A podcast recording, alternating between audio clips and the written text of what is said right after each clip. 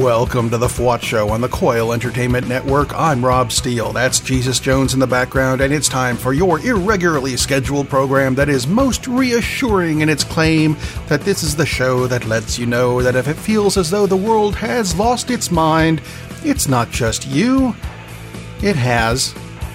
As evidenced this past weekend by the United States Vice President Mike Pence who went to the San Francisco 49ers game against the Indianapolis Colts in Indianapolis, where he walked out after some of the Niners knelt during the national anthem, saying he, quote, will not dignify any event that disrespects our soldiers, who approve the protesting, our flag, which is not what this is about, or our national anthem, which is pretty much as boring as a church hymn.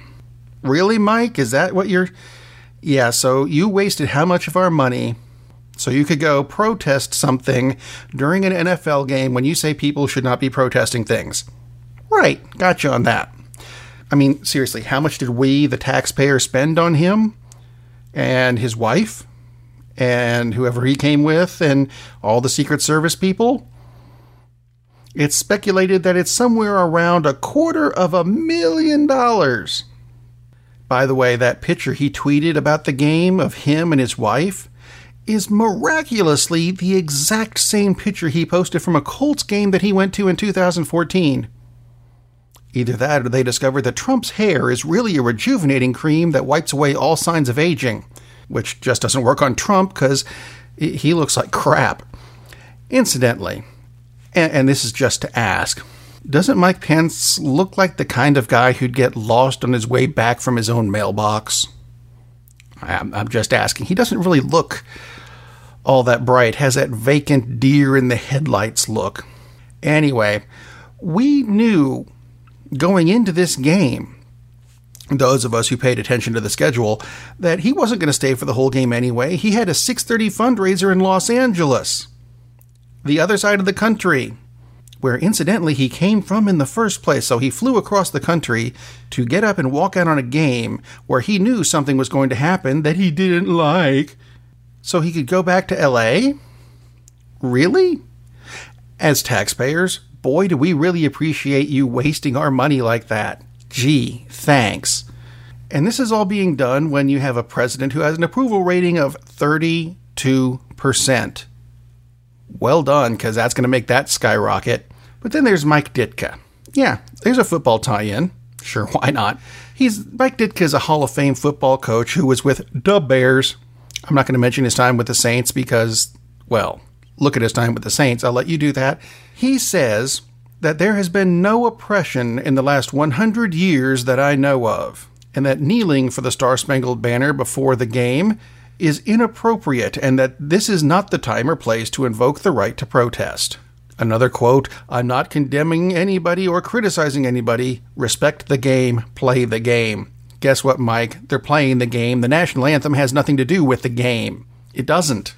Apparently, we need to have that flag talk again. The United States flag, stars and stripes, old glory, whatever you want to call it, is a flag. It is a symbol of the country. Gotcha on that one. But it is an inanimate object. That's it. It isn't magical. Should you respect what it stands for? Sure, why not? But the flag itself? Not particularly, no. I don't respect the flag itself. I respect what the flag stands for. Now, people are going to complain, but Rob, we bury fallen soldiers with the flag. And my response to that is actually no. The flag covers the body and then is folded up nicely and given to the family members of the soldier who died. And that flag specifically that flag, I respect. I have two grandfathers and two grandmothers because, you know, I'm human. Anyway, all of them served in World War II. Unfortunately, all of them are gone now, and they were all buried with flags, folded into triangles and given to my dad. I respect those flags, specifically those flags. The one flying out in front of any building in the country it's a flag. I respect the country it represents. That specific flag deserves no more respect than the flagpole. It's an inanimate object. Respect the country. Now, is this about the flag? All this kneeling at football games? No. It isn't. It has to do, as Colin Kaepernick, who started this whole thing off, says, with police brutality, usually against African Americans. That is what's being protested.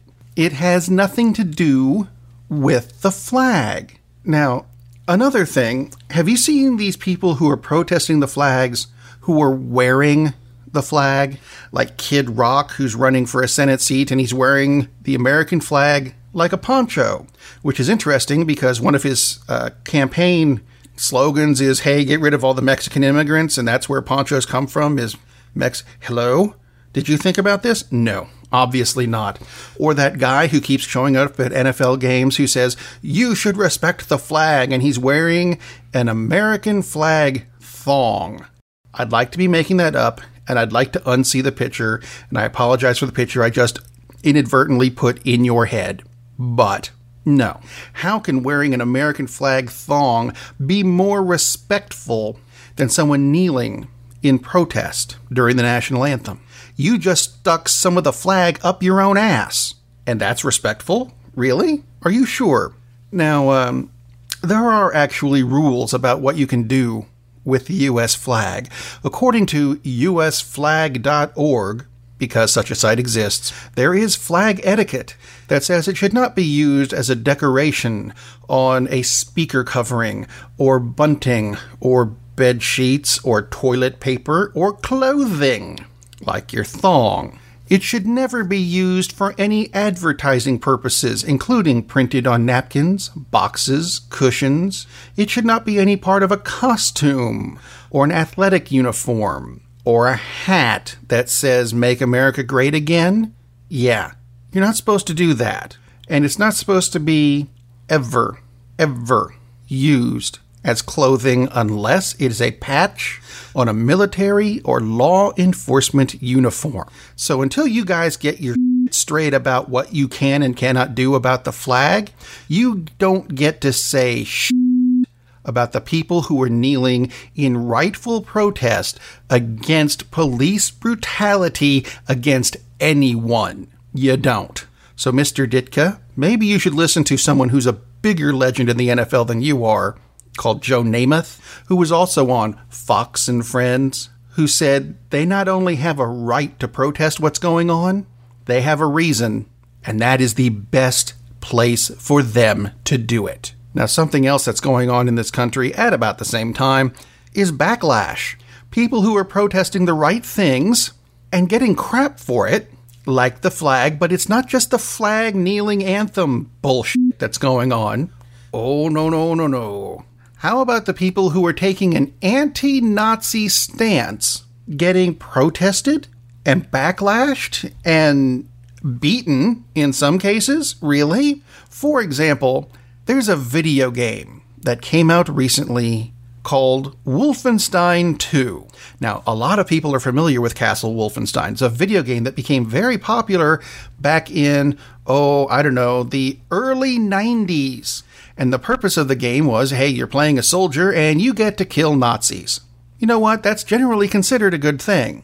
It was based in World War II. So, yeah, go kill Nazis. Nazis are bad guys. Go get them. Well, actually, it's kind of spooky how it's coming together this way now, and we may be living Wolfenstein 2 soon.